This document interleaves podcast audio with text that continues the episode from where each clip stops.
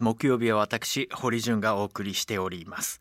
さて今週は日本の未来をより良くするための視点を探っていく1週間。今夜考えるテーマは野党共闘は誰のためなのか。今野党に求められている政策は何か？です。突然辞任した安倍前総理の後を継ぐ形で誕生した菅内閣。現在の衆議院議員の任期は来年2021年10月21日ですから遅くとも1年以内に総選挙が行われます。それに向けて野党共闘に向けた動きが活発化まあ、いろんな噂話なども含めて僕も取材先で聞きます、えー、一方で有権者の皆さんの関心はどうなのか。なかなか投票する先がないからね与党もどうかと思うけど野党もねそういう声も聞こえてきます。まあ、僕からしてみると今の与党の在り方というか今の政府の情報公開と参加の在り方については全く賛同ができないので僕はもう野党の軸としては公開と参加皆さんが主役っていうのをどんどん呼びかけてほしいなって思いもあるんですけどなかなか最大野党の立憲民主党はその動きに鈍さを感じたりするんですよね。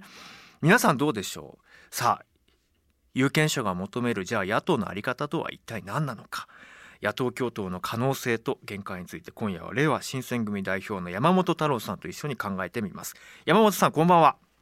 よろしくお願いします。よろしくお願いします。今ちょうど大阪ですか？そうなんですよ。うんまさにあのー、都構想これに関してはノーということを令和新選組としても掲げていらっしゃいますもんねそうなんです。あの都構想とは名ばかりで大阪都にはならないんですね、うん、あの中身はもう大阪市を廃止してでそれを分割しで力のない特別区に置くっていうことなんです。うん、でまあ権限と財源を吸い上げる、まあ、これ橋本徹さんが2011年に府知事時代に大阪市が持ってる権限、力、お金むしり取るってことを宣言されてるんですけど、それが形になるっていうことなんですけど、いまいちこれ、大阪市民の皆さんの中では浸透してないんですね。あのまさに今夜は野党共闘の話で時々聞くのがえ維新ってどこと組むの？令和新選組は維新と組んだりしないよね大丈夫だよねとかそういう声も聞いたりするんですけれども、まあ、今はまさに大阪の陣で戦っている最中だと思いますけれどもそういう声に対しては山本さんどんなふうに答えればいいでしょうか？ああの維新とは考え方全然違いますね、うん、えっと、維新はざっくり言ったら小さな政府ですね。えー、どちらかどちらかというと、新自由主義、あの、ね、民間活力を活用しながらっていう方向性の新自由主義、どちらかというと、竹中ヘッドさんとか、菅総理と、あの親和性が高いと考えてます。であの一方で私たちは大きな政府、えー、国の通貨発行権を使いながら、うん、回るはずだったお金だけれども、回っていない現在、それをしっかりと国が担保していくべきだと、うん、積極的な財政出動ということを訴えてますので、真逆の政策ですね。まさにあの山本さんたちが全国を回る中で、あの耳を傾けてきた声というのは、まあ、やはりその格差の上にあの自分自身できちんとこう何かを始めようにも今そんな状況じゃないでしょうというこう苦境にあえぐ声に耳を傾けていらっしゃったと思うのでまさに今国とは政府とは何なのかということが今問われるその意味で大きな政府というのは非常に今重要な価値を持っているのかなと思います。あの一方で今日は野党共闘の可能性と限界とここですよね。まず山本さんご自身その野党共闘のまあ、可能性と限界というバランスで考えると現在の心境としてはいかがですか？えっと、私はもうすべて野党第一党次第だろうと思ってます。立憲えあの次、どこまでの戦いをしたいのかということだと思うんですね。というのは何かというと、ええー、今ある議席、現有議席を守り、ちょっと上乗せするだけでいいかなっていうような戦い方では、うん、多分あのむちゃくちゃになっちゃうと思うんです。えー、今の政治体制がより強化される。要は新自由主義体制により傾倒してしまうということですね、全体的に。なので、必ず次の選挙では、えーと、衆議院においては多数派を占めるという状態に持っていかなきゃならない私の中で思ってるんです。うん、そのためには、やはりあの野党第一党が魅力的な経済政策、まあ、20年以上のデフレとコロナというところで多くの方々困窮されますから、えー、それを考えるならば、やはり多くの方々にすぐにでも理解できるようなものをして、でとにかく積極財政やっていくと。いう大きな旗をやはり振っていただくってことが非常にこの国にとっても重要だし、この政治体制を入れ替えるという意味でも非常に重要だろうというふうに思ってます。そうですね。アメリカでは例えばまあその民主党と共和党の違いは大きな政府か小さな政府かでもいやいや両方同じ穴の無地なんじゃないかと。だから第三勢力が必要なんだというようなこう若い声もあったりしたところ。が日本の場合保守なのかリベラルなのか立憲主義なのかいやどうなのかとか経済政策についての対立軸っていうのがあまり鮮明じゃないなという思いはあります。でその象徴的な出来事はやはり消費税の問題なのかなと思います。前回の都知事選でも大きなあテーマとしてあの注目していました。で立憲共産などを中心とした野党連合の統一候補として実を言うとそもそも山本さんにもお声がかかったそうですが結果実現しませんでした。えー、消費税5%への減税これをその最大野党である立憲民主党などが飲み込めなかったからとも言われていますが実際の舞台裏どうだったのかいかがでしょうか山本さん。ありがとうございます。えっとですね、まあ、あの野党統一候補として打診をいただいたことは確かなんですけども、でも、事前の、あのなんだろうな、事前の民間の調査っていうものを私たち行ってたんですね、ええ、要は女性の調査ですね、うんうん、で、えっと、5月の後半だったんですけど、でえっと、電話調査3000サンプル、これは、えっと、一般的な新聞の世論調査とかだったら1000サンプルとかそんなとこなんですけど、うちは3000でやったんです、はい、東京都知事選挙、こういう人たちが出たら誰に入れますかという調査なんですけど、で、まあ、大体出そうな人の名前、自分の名前も入れて調査をしたと、うん、もうやっぱり小池さん、ダントツだったんですよ、えー、もう5割超えてるんですね。で、それ以外、私含めて、当時は、あの堀エモ門さんとか、宇都宮健治さんとか、まあ、出そうな人の名前を挙げて入れたんですけど、小池さん以外はもう大体一桁で団子状態なんですよ。えー、で、この状態の中で、えっと、なんだろうな、えーと、小池さん以外の候補者が逆転したりとか、大きく迫るっていうのはほぼ不可能な状態だったんですね。えー、でだから私たちは今回は自分たちとしてやりたいと、令和新選組としてあの選挙を戦い、自分たちが今、東京に、この日本に必要な経済政策を訴えたいということだったんですけど、えー、あの野党共闘っていうこと、野党の統一候補ってことでお話をいただいて、うん、でそこに関して私は、じゃあ、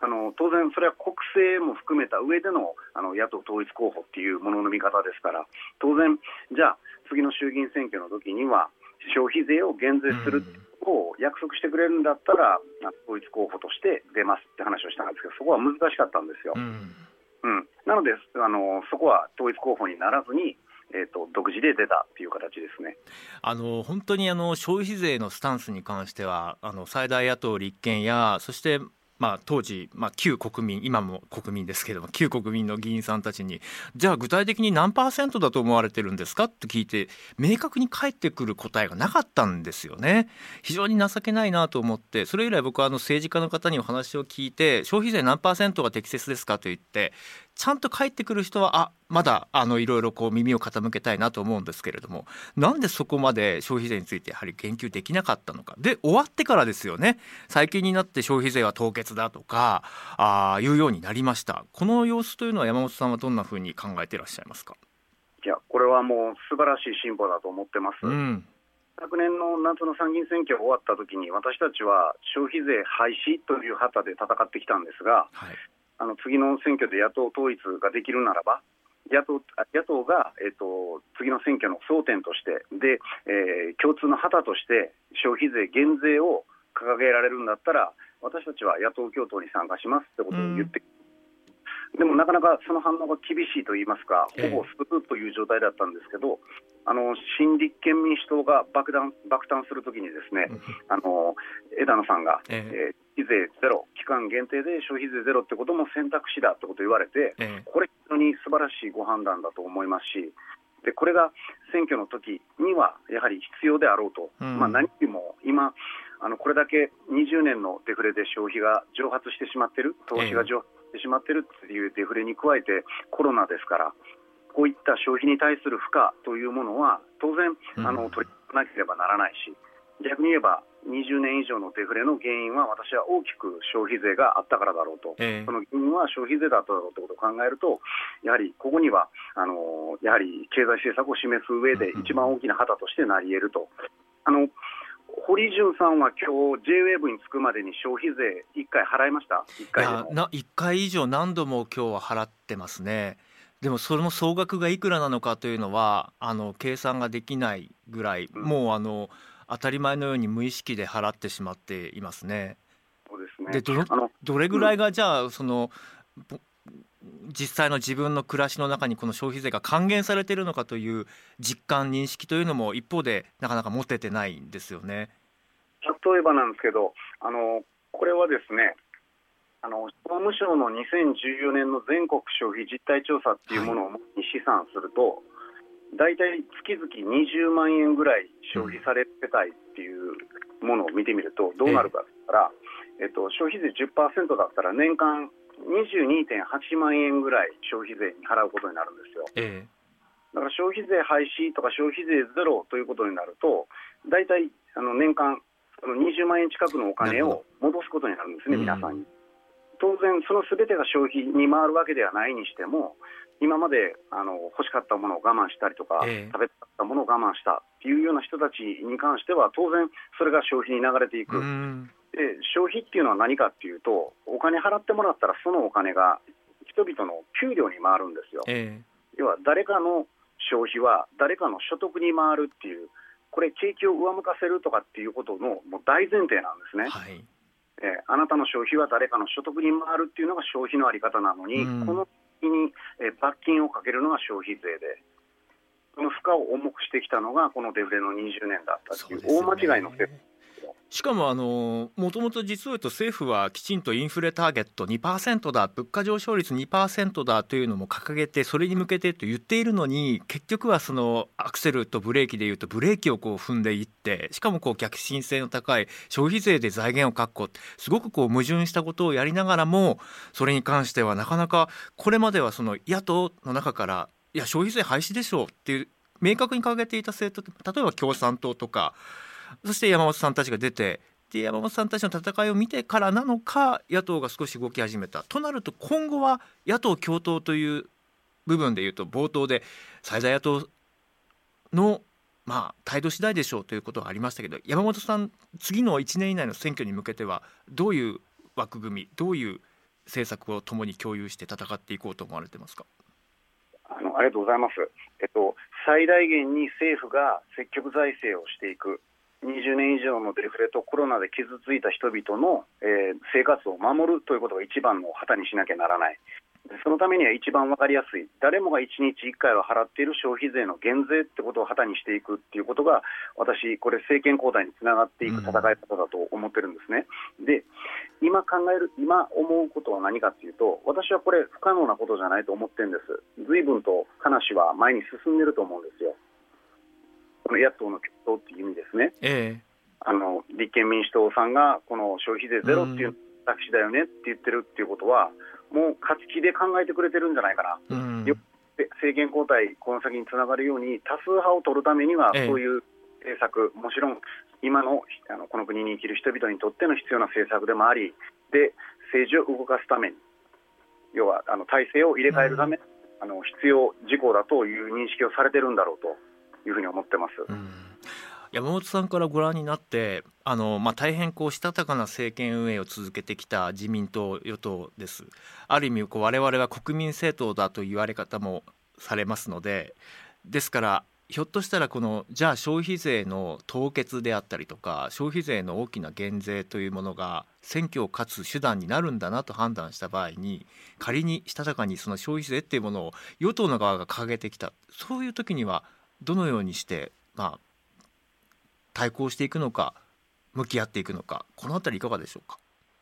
私、そういう状況になったら最高だと思いますよ。うん、というのは、今、アメリカでさえも、えーと、まず一発目に300兆円というお金、それ以上のあの財政支出をすることを決め、でもうすぐおそらく200兆円を超える財政支出を決めてるんですね、はい、決めていくこれを考えると何かって言ったら、世の中に回るはずだったお金が、ま、うんなったっていう現在をやっぱりあの救うためには国が通貨発行権という力を持ってお金出していくしかないんですよ。えーうん、だから世界を見てもこれが当たり前のスタンダードだっていうところを今やるしかないと思うんですね。うん、なので与党側が、えっと、野党側の、えー、いいアイデアをパクって自分たちのオリジナルにするってことはこれまでもいくつもあったんです。えーだからパクれるところはパクればいいと思うんです、うん、だからこれはもう与野党でどちらが一番あの人々の生活を底上げするために積極財政をするか、うん、競争にならなきゃだめだと思うんです。うん。山本さんがそういうふうに言えるのはやはり各地を、ね、ゲリラ的にも回って一人一人の生活者の顔が浮かぶからなのかなというふうに察しますけどいかがですか？もう本当に悲鳴に近い声しか聞こえてこないですね。うん。コロナの後っていうのは、ええ、もう、うん、あの今日ホームレスになりましたっていう、はい、30代からもう80代ぐらいの方々までの声も今年の春にはたくさん聞いてきたんですけど、うん、これって誰のせいでもないですよね、そうですね。コロナウイルス、そう考えると、やはりあのこうやって消費が蒸発したり、投資が蒸発するという状況に関しては、国がしっかりと責任を持って、この危機を乗り越えていくんだということをやっぱり示していくしかない。それを示していけたものが、やはりなんだろうな、政権を取っていただきたいと私は思います、うん、あの実際に自ら命を絶たざるを得ない状況に追い込まれる方々の数というのも非常に深刻な数字になっています。こういう状況を改善するためには、やはりまずこの生活を立て直すことに国家財政をきちんと投入していくことや税制の見直しをすること、その他社会保障の在り方もしっかりとこう手を入れていかなきゃいけないんじゃないですかね、そのあたりいかがですか？おっしゃる通りですね。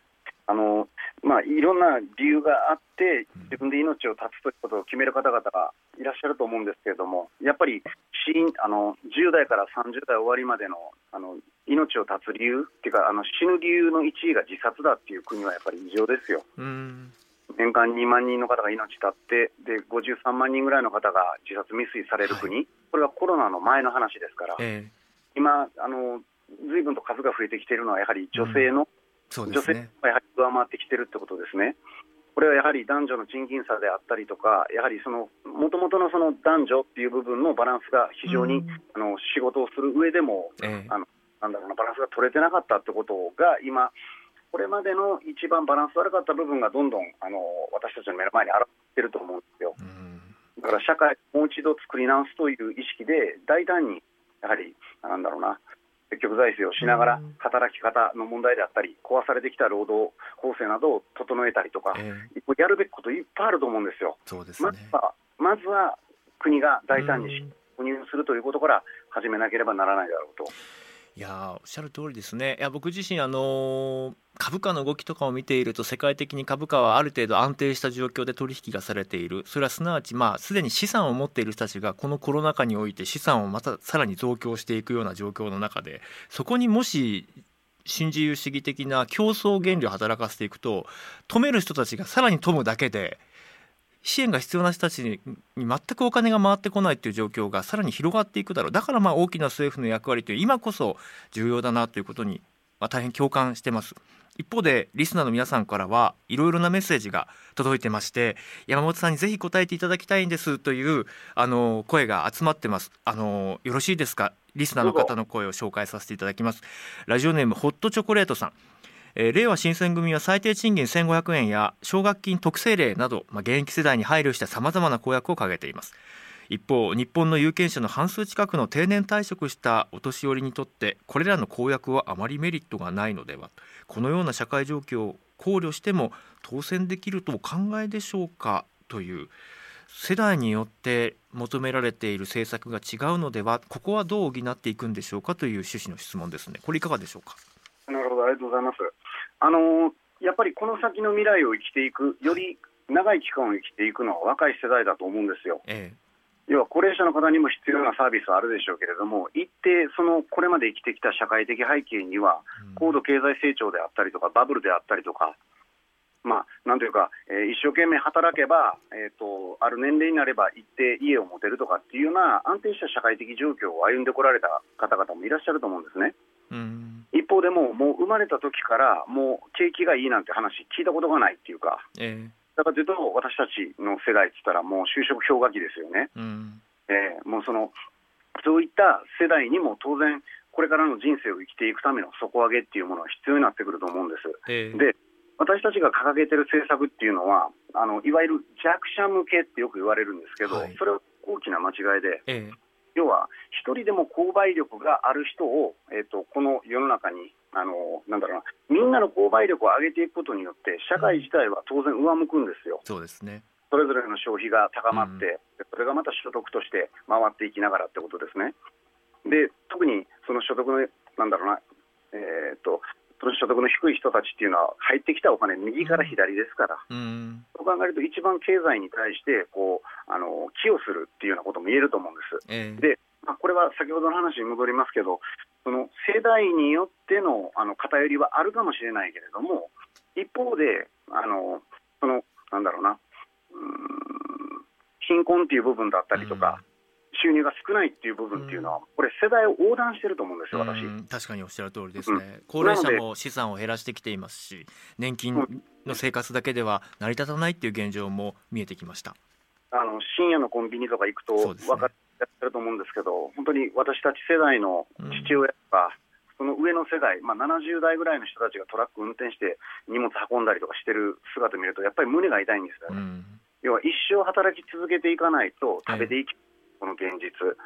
ということであるならば、やはり底上げは絶対的に必要だと、まあ、これは広いあの広い世代にわたって、やっぱ必要だろうというふうに思いますねいや吸ったもんだの末導入したマイナンバーでしたけれども、こういうふうにこう乱暴に世代によって対立を仰いでしまうようなイメージではなくて、本当はきちんとその資産の状況であったり、収入の状況において、社会の再分配策をきちんと決定できる、そこまでやってほしかったんですけれども、そういう状況に今なってませんからね、あのその他の方、えホープさん。えー、山本さん田中竹中平蔵氏の提案するベーシックインカム、えー、どんな点が問題だと思われますか、まあ、SNS 上でもかなり話題になりました。月7万円という数字が出てきた、えー、どうすればじゃあ一方でベーシックインカムという制度が有効な制度になるのか？こうした質問が来てます。ホープさんからです。山本さんいかがでしょう？ありがとうございます。まず竹中平蔵さん自身が政治の世界に関わらないという世の中が必要だと思います。一応していただくってことですね。まあ、これまでやられてきたことっていうのは、まあ、一定の方々にとっては、すごく利益を生み出すことにつながったかもしれません、ええ、そういう意味で功労者と言えるかもしれませんが、一方で多くの方々にとっては、首が締まるようなことに対して、あのなんだろうな、先頭に立って旗を振ってこられた方だろうという認識。うん。一方でその、えー、ベーシックインカムに関して、えー、あの方が言われているのは、おそらくもともとの、えー、その先を、えー、探していくと、おそらくミルトン・フリードマン的な話ですね、えー、小さな先ほど維新という話も出てきましたけれども、うん、結局は社会保障っていうシステムだったりっていうのをぶっ壊すために、金渡してあとは自分らでやるっていう考え方なんですよ。だから、こういうことを考えると、要はあの方が言われてるのは、生活保護も年金もなしやと、7万円というお金で、えー、あとは自分らでなんとかやれやってことになったら、人死にますから。その7万円の範囲で、えっと、なんだろう、自分自身の医療の部分だったり、いろんな部分をカバーできない人たちもたくさんいらっしゃいます。えー、それやるんだったら、私たちは一方で、なんだろうな、その、うん、社会保障という部分は厚くする必要があるし、うん、上でまだ出せるお金があるんだったら、当然、その現金給付ってものをしていけばいいだろうと。それは状況を見ながらですね、今みたいな状況、例えばです、うん、もうコロナで仕事を失ったりとか、冬場にパンデミックがあり得るかもしれないという状況、てシフト減らされたりとかっていう状況であるならば、あの大支給の現金給付をしていくべきだとは思うんですけれども、それは、どうぞ、どうぞ。それは何で見ていくかってことなんですけど、先ほど言った国の通貨発行権、うん、要はその上限、新規国債の発行、その上限は額ではなくて、インフレですね、先ほど、リジュンさんがおっしゃった通り、インフレターゲット、要はインフレの目標、どうして定めてるかって言ったら、そこまでは最大限、国がお金出していいよっていう目安ですね、うん、上限なわけです。えー、ここまでは最大限やっていいわけですよ。だとするならば、いろんな施策をやった上で、まだお金が出せるということだったら、私は現金給付も積極的にやるべきだと思うし、逆に現金給付を先にやらなきゃいけないんだったら、インフレ率を見ながら、お金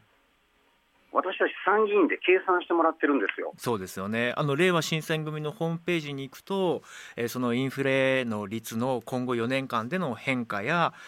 さまざまな財政状況についての資料があの掲載されているので、まあ、あの今この時間で全てはあの説明ができないですけれども、ぜひ皆さんアクセスをしていただければと。まあ、つまりあれですよね、決してこう暴論のようにして、まあ、国がどんどんすればいいじゃないかと言っているわけではなくて、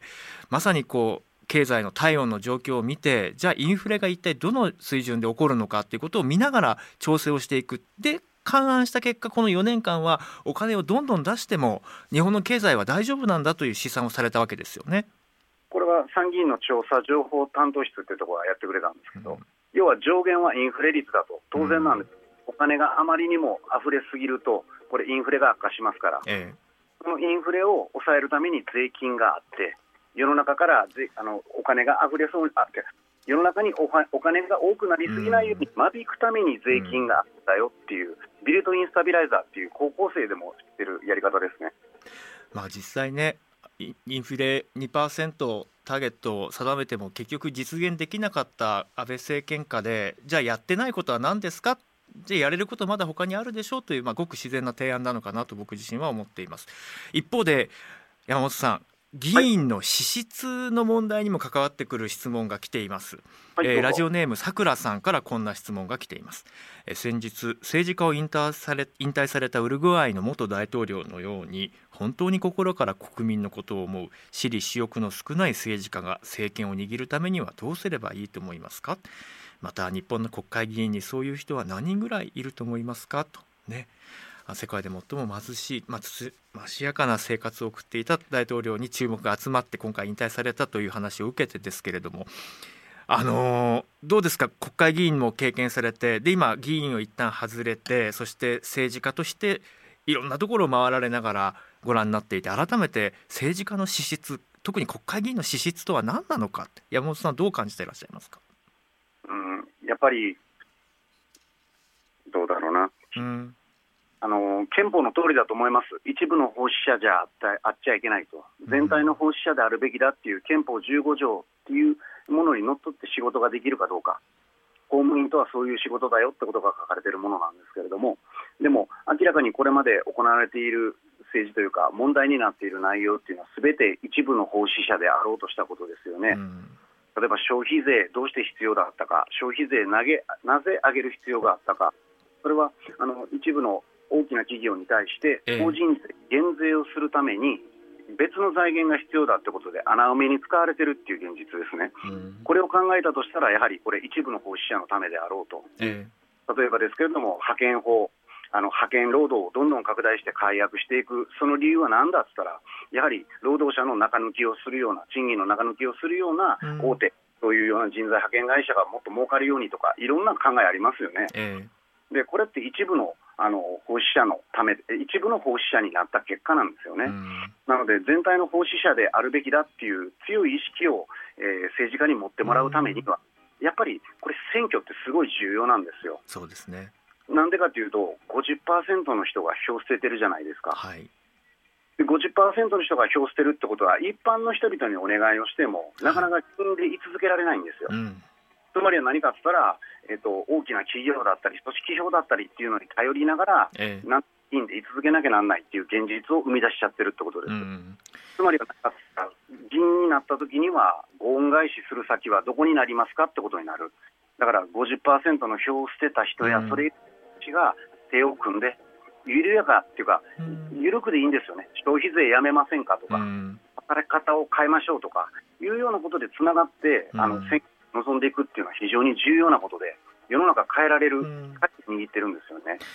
本当にあの、まあ、これは民主主義のエラー民主主義のジレンマかもしれませんけれども、まあ、確かにその声を上げてうちの業界を、まあ、その私たちのまあ求めに応じてきちんと法律そして税金の仕組みをやってほしい予算を欲しいと声を上げた人たちにとってみれば最大勢力になればその要求が叶うという、まあ、非常にこう民主的な手続きに確かにのっとってるんだけれどももしその声を上げようにも声を上げる方法手段がない声を上げる余力がない声を上げていても賛同が得られないというものに関してはこの民主主義の決定機構の中でもどんどんどんどんこう追いやられていってしまうようなエラーがありますよね。あの一方でその生活に余力がなくなるとやっぱり考える時間やその声を上げる気力さえ奪われるところもあると思うんですね。ですからそのなかなかこうマイノリティの声というのが届かない側面もあると思うんですけど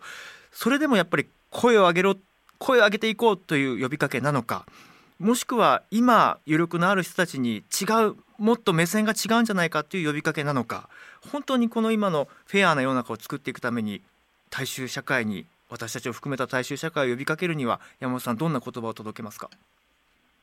あなたには力があるってことを思い出してほしいってことなんですよ。あの世の中を変えようと思ったらあなた抜きには変えられないってことなんですね、うん、あなたがいなきゃ始まらないっていう。あなたの多くの苦しみ生きてたくないとか、えー、消えたいとかっていう思いその嫌な世の中を作ったものってこれまでの政治の積み重ねなんですよね。はい、それを考えるならばそれを変えられるのも政治なんだと、うん、それを変えるために一緒に力を合わせていきませんかっていうことを広く呼びかけられたらいいなと思います、うん、政治に関わっているそれぞれに山本さんが伝えるとしたら何を伝えますか？議員の皆さんや次の選挙を目指して戦っている政治家の皆さん。うん。これすごく難しいお話なんですね。何かというと誰のための政治をやってるんだっていう問いに対していや私たちを議員にしてくれた人ですということになっちゃうと、うん、当然ご恩返しする先決まりますね、ええ、大企業だったりいろんなところ、うん、だからこそこれは今度は私たち50%の票を捨てたりとかしてる側が今度は政治をコントロール私たちがするんだっていう立場に立たないと、うん、その政治の場で今頑張ってる人たちっていうのはやっぱり自分たちに支持をしてくれたり、うん、応援をしてくれてる人たちのご恩返しになってしまうのはしょうがないことだと思うんです。うん、なので世の中のコントロール権を取り戻すためには一人一人がやっぱり国には力があるってことをもう一度思い出してみんなでつながっていくってことをやる以外ないんだろうなって思ってます山本さんありがとうございましたすみません、ありがとうございます。丁寧に。またよろしくお願いします。ありがとうございました。堀潤です。えー、山本太郎さんとの対話、皆さんいかがだったでしょうか？うん。あの最後のメッセージが非常に印象に残りましたよね。僕はあのやはりうん一番私があの私としてそのまま認められる社会であってほしいなってやっぱり思うんですね。あなたはこうしなきゃいけないとかあなたはこうあるべきだとか誰かに何かを非常にこう決めつけられてしまう。でそれが実を言うとこう今のこう社会構造の在り方っていうのは知らず知らずのうちに認識もできないままその人の価値みたいなことがこう勝手に決められていくような在り方これはこう格差社会の一番疲弊させるところだと思うんですね。うん、でまあ、ただ本当にそういう中でこう声を上げるというのは大変辛い大変しんどい大変負担の重たいことでもあるとも思ってます。だからこそ少しでもこう余力のある人たちが、えー、代わりにじゃあこうしようどうかなとか一緒になって考えてみようっていうふうに補い合うような社会であってほしいと思います。だ決してその大きな政府っていうのはこう何かこうイデオロギー的な、まあ、国家間の違いとかではなくて当たり前ですよねある意味社会そのものですよね。うんまあ、その